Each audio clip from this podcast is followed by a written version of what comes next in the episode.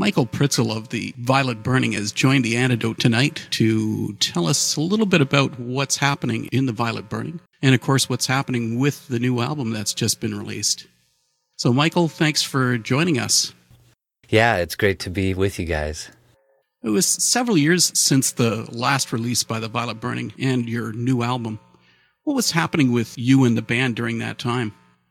Well, I guess our last studio album was Drop Dead, which came out in 2006. And then in 2008, we released a live CD called Sting Like Bees and Sing, which was uh, fresh after our return from a month long tour in Europe, which was great.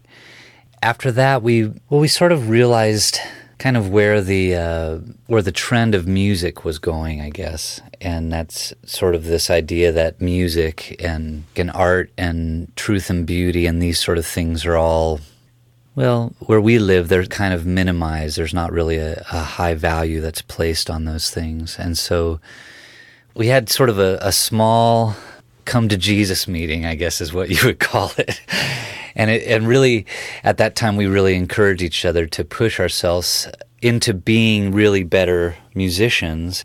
You know, a lot of bands I think they only practice when they get together as a group, but really one of the keys to making a great record is is if you can have each individual person really be excellent on their instrument. And so we encouraged each other to to work really hard practicing daily.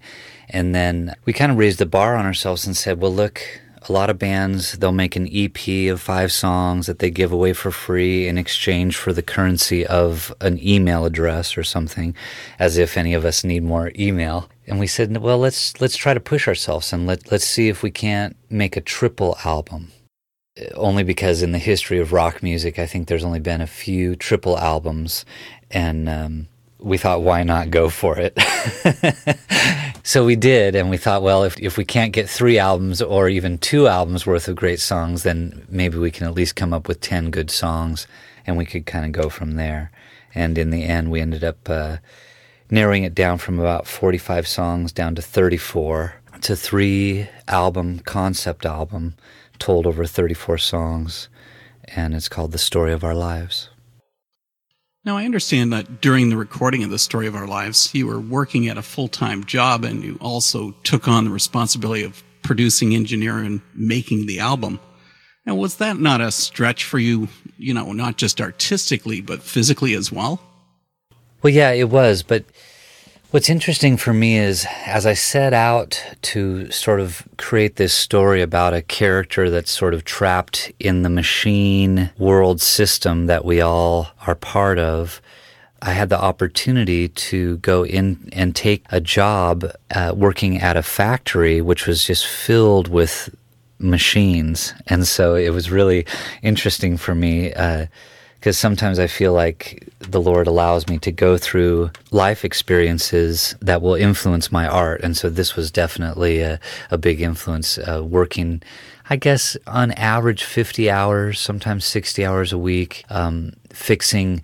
They had these sort of antiquated uh, information systems that were from about, not exaggerating, I think they were from 1984 when I was a, a, little boy, there was this movie I saw called War Games, and there Matthew Broderick or someone like that's about to save the world, and he logs onto this computer, and and it has like this black screen and these sort of blinking, you know, letters flashing at him, and it, it, that was the the sort of uh, information system that they were using uh, for their company, and so. Myself and a couple friends of mine were working to bring them to a more current uh, system so as I was writing for the album, I'd be listening on the factory floor, crawling under stuff.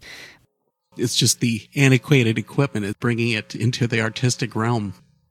So as you mentioned, it the album's made up of three CDs, 34 songs. So that's quite an accomplishment being able to put that all out. Let's get into disc one of the CD, or of the album, I should be saying.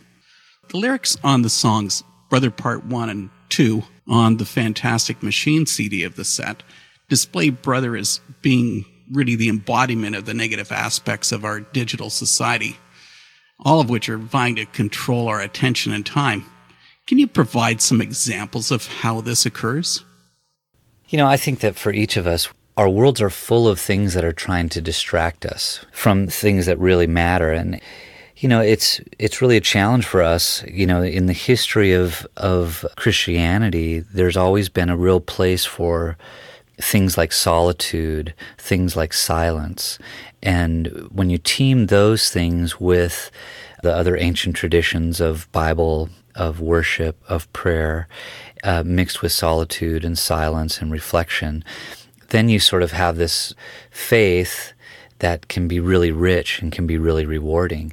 And I think the challenge for a lot of us in the culture, whether you have faith or you don't have faith is that we're constantly distracted by the adverts on the television, the adverts driving down the freeway with the billboards, um, the internet, the Facebook, the text messaging. The, you know, we all have a phone now attached to our hip. And so there's just this constant machine that's pulling at us and pulling for our attention and pulling for our affections. And so within the fantastic machine, really you have a lot of things hidden within it. The the lyrics the sounds the illustrations of the artwork uh, the computer voices the talking machine voices all of these things kind of help tell the story.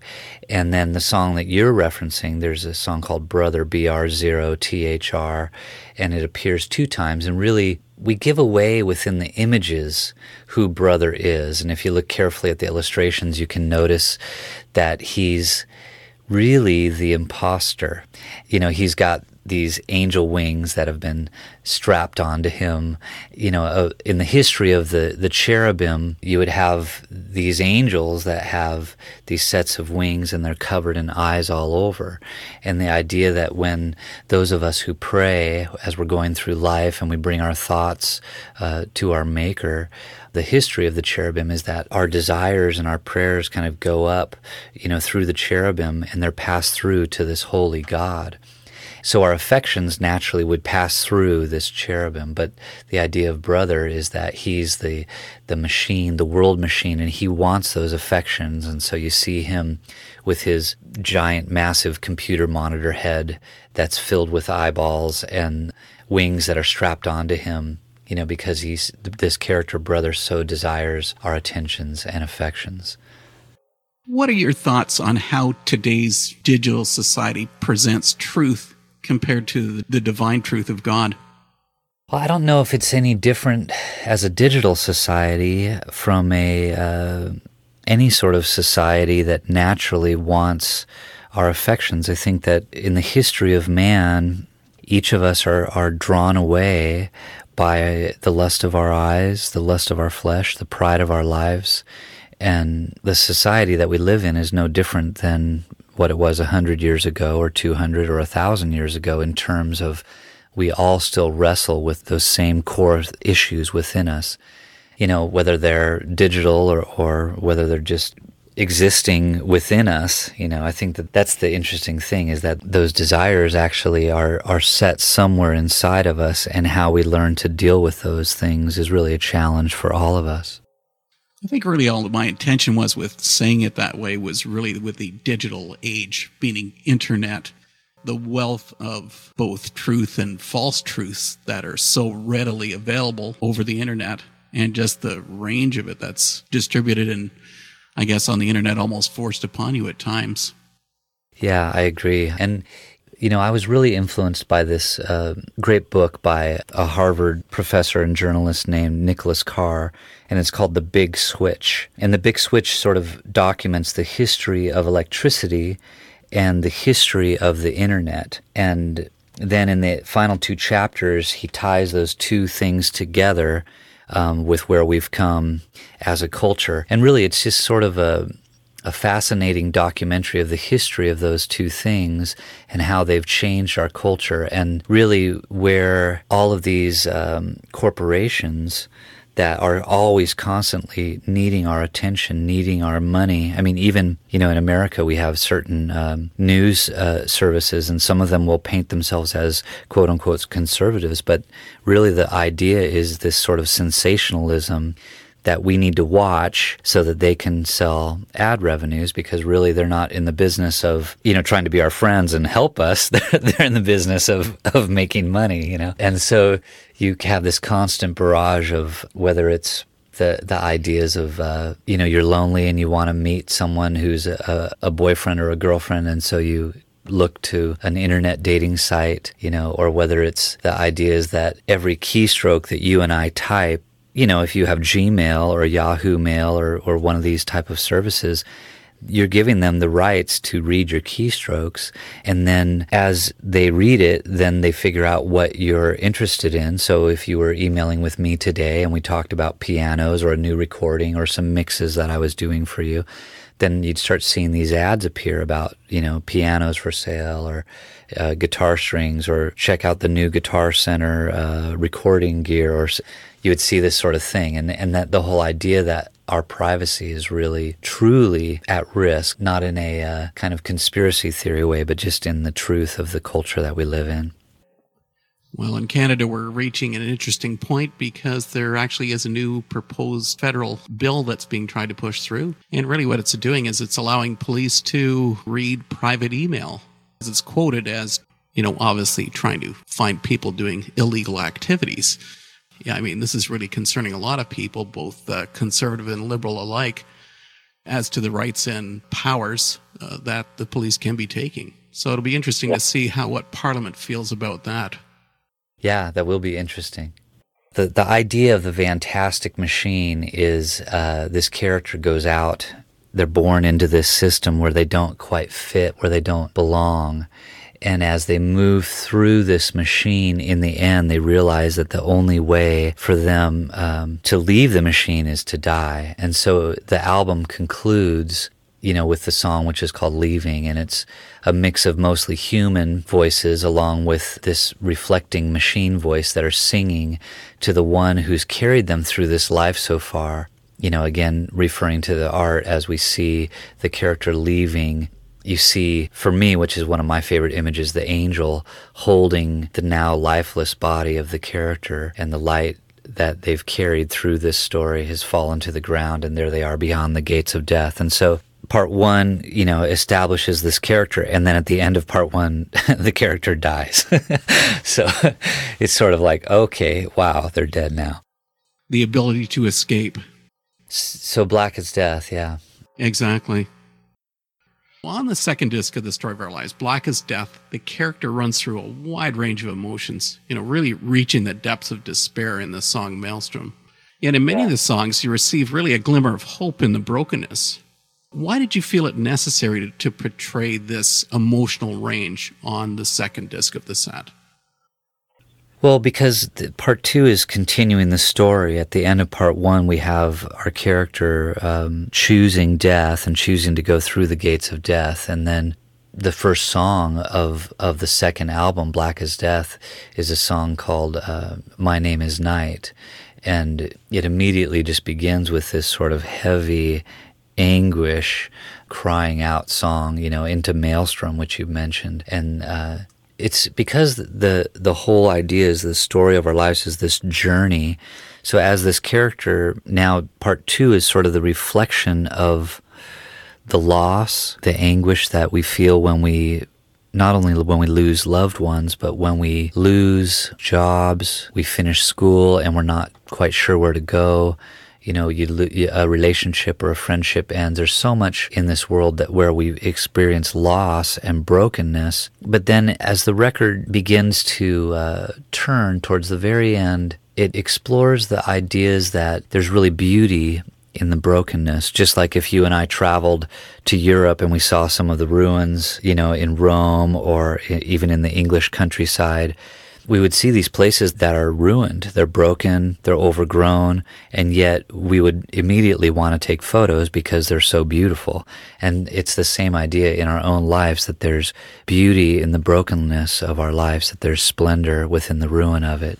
And Black as Death sort of explores those ideas. At times, it almost reminds me of David in the Old Testament crying out to the Lord as he's being put upon by his enemies, and then progressing through that. I agree. Historically, as a writer, I've I've always tried to write from a point of my own journey, uh, of from what I relate to, and you know what happens is you end up with these kind of psalms or prayers, and and then it, it reminds people of of the psalms of David or of Moses, and I think we all sort of relate to those things. Many of the songs on the story of our lives have really truly worshipful lyrics, such as Mojave and Cardiac, which are found on the final disc. I, I need help with this one. I do not have any German. Liebe über alles. Thank you. And really, it's the German for love over all things. And if, if, you know, if we were sitting side by side in the studio, I would say, I would stretch my arms out and I would say, love over all things. We don't quite have the same English equivalent.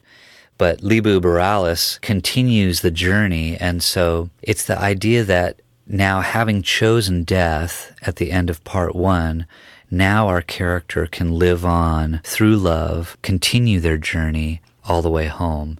And in the end, Liebe über alles is really perhaps the, the loveliest record. It's a lot of very beautiful songs.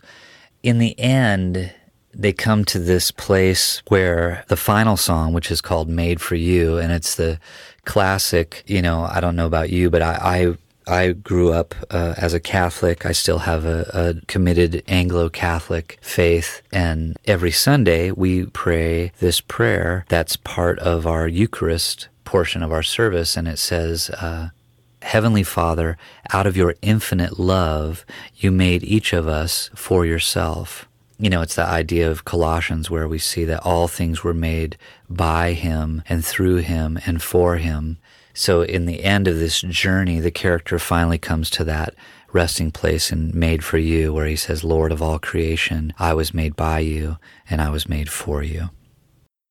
So do you feel that worship has its place in rock music? I think you know some people refer to those things uh, to prayers as as worship you know, I'm I don't know much about the uh, Christian industry. Uh, you know, quite honestly, I mean, I have a little experience with it, but I have more experience with just attending church uh, regularly. You know, for a few decades.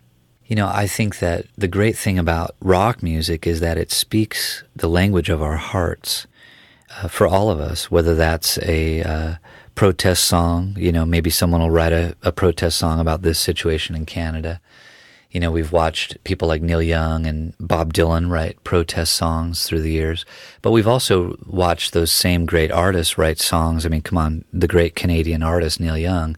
Think about the great Canadian Leonard Cohen. He's written uh, some of the most beautiful prayers that I've ever read or heard sung you know, like the song If It Be Your Will, you know, is a great example of just a wonderful prayer. And so I think that within the power of music, there's always going to be a natural expression of our hearts, of the hearts of, of men and women, and those things that are that are deep within us. And I think that the story of our lives really touches on a lot of those things that we all face uh, through the journey of our lives.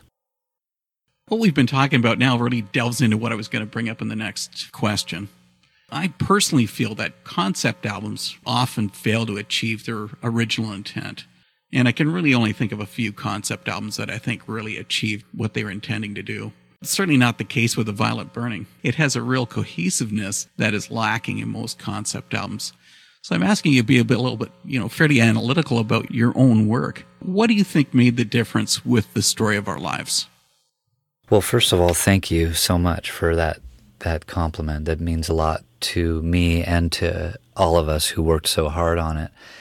The difference is that we really worked very hard on it, and we really, uh, you know, when we were working on the illustrations, which are you know just came out so lovely you know there was very specific ideas that i had that i wanted to match with the lyrics. And as we moved through the into the photographs of the the black and white award winning uh, photographs and uh, the color ones as well we wanted to make sure that we were matching up the images with the lyrics with the melodies and a lot of times when you make a record, a band is is trying to come up with ten good songs. For me, you know, for over 15 years now, I, I've been committed to writing almost every day. So I'm regularly writing. So I have lots of material to choose from.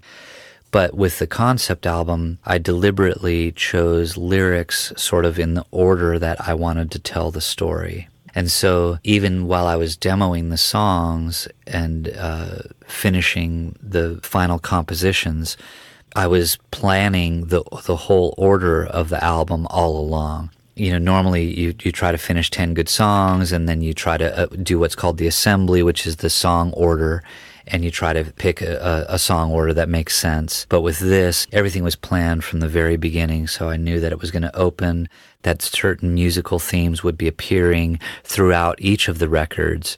Uh, you know, what, sometimes maybe it's in a vocal melody, and then maybe on another record, on another song, it's a guitar line. And so you have these themes that are appearing. And, you know, I, I did the best I could. You know, it, it was a definite raising the bar on ourselves and really trying to make something special and it was accomplished as our listeners are hearing the album playing tonight.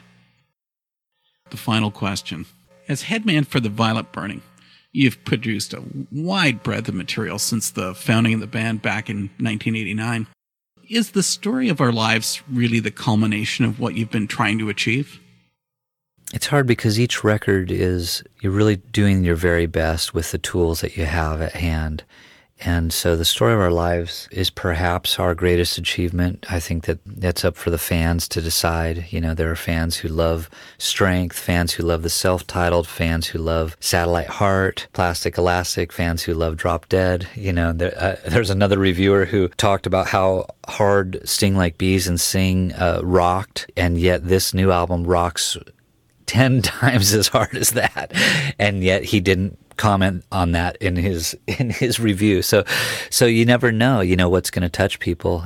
You know, for me, I think that this is uh, you know the best thing that we could do to sort of observe the culture of who we are as a culture both within the church both outside the church as we pass through uh, the challenges of this life well michael of the violet burning i have to thank you for spending the time it's truly interesting to speak with a dedicated artist you're listening to The Antidote with Dave Hawkins, and tonight we've been speaking with Michael Pritzl of The Violet Burning about their new epic three CD set called The Story of Our Lives. Hey, thanks so much.